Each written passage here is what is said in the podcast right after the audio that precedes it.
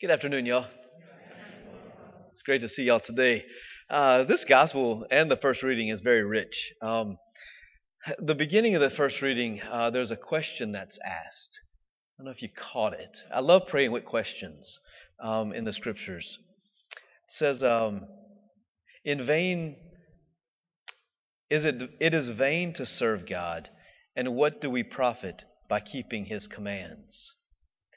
Right? It's vain to serve God. What do we profit for keeping His commands? I think there's this, this big question of what's in it for me, right? What's in it for me? Why, why, why should I, as a college student, um, try to abstain from sexual immorality? What's in it for me? Everybody else is doing it. Why? What's in it for me? Why should I abstain from getting drunk on weekends? Everybody else is doing it. What's in it for me? I sit at home. I'm bored. What's going on? We always ask these questions of, well, what's in it for me? Right? And we will commit to something depending upon how much return I get from the investment that I put into it. You get it? Same thing. What's in it for me?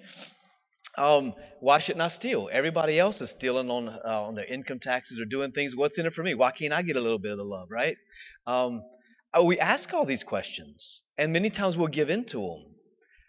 But we have to realize what's in it for me. Why is a why is a college student abstaining from sexual relationships, or not getting drunk on weekends, or you're not stealing from tests and answers and money and all these things?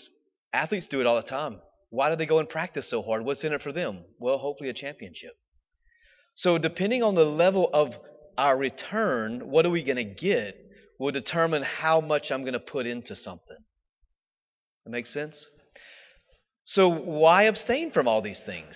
Everybody else is doing them. They seem really happy. Just watch their Instagram posts. They look super happy. yeah, what's in it for us? Well, number one, you can say a clear conscience.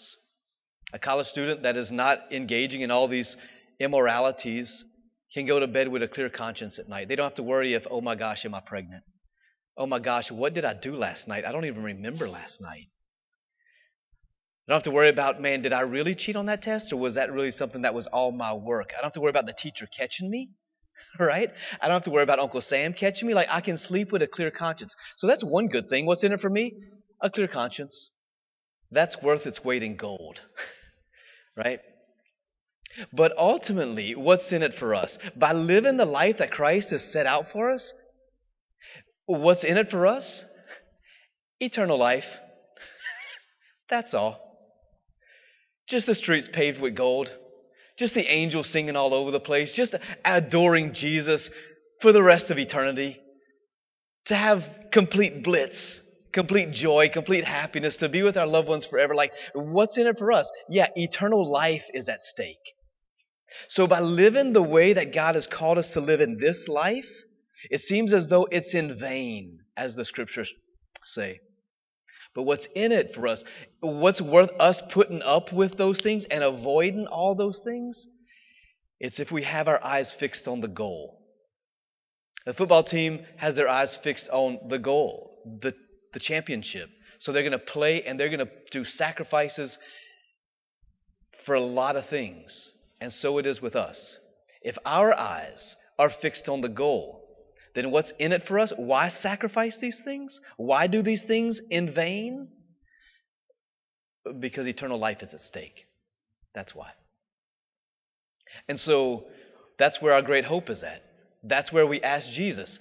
If we're praying and we say, Well, look, I always ask, I'm always knocking, I'm always seeking, I'm always asking the Lord for help and to do these things, that's really cool.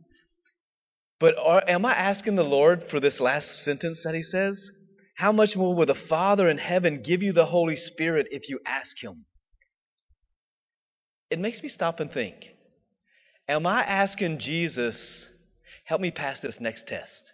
Help me in this conversation. Help me with this. Help me with that. Gimme, gimme, gimme, gimme, right? We have our, our gimme prayers. give me this, give me that. Do I ask Jesus, give me the Holy Spirit?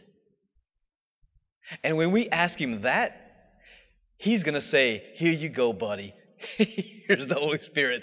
Here's the love that you've been dying for. Here's the love that you've been seeking for. Here's the joy that you've been seeking all these empty spaces and to fill your heart with something that only the Holy Spirit can fill. Give me the Holy Spirit, and I guarantee you the Father will give you the Holy Spirit. And in that, He will give you the grace to avoid this temptation and that temptation and give peace in this relationship and that relationship and at work. He will keep our eyes fixed on the main thing and that's eternal life, being with Jesus. So we sacrifice, we avoid those sins in this life. It seems like it's in vain, and dude, it's super hard. But if we say, Holy Spirit, give me the grace to do it, He will do it. I promise you. We got to ask Him for those things. Ask Him for that grace. Knock, seek relentlessly. If He doesn't give it because He because because He loves you, He's going to give it to you because you keep persisting. Father, I still don't feel like you gave me the Holy Spirit. I need Him. Come on. Good. Keep asking. Keep knocking. The door will open. And that's in everything in our life. The door will open. We just got to give God the time to get to the door and open it up for us. Amen.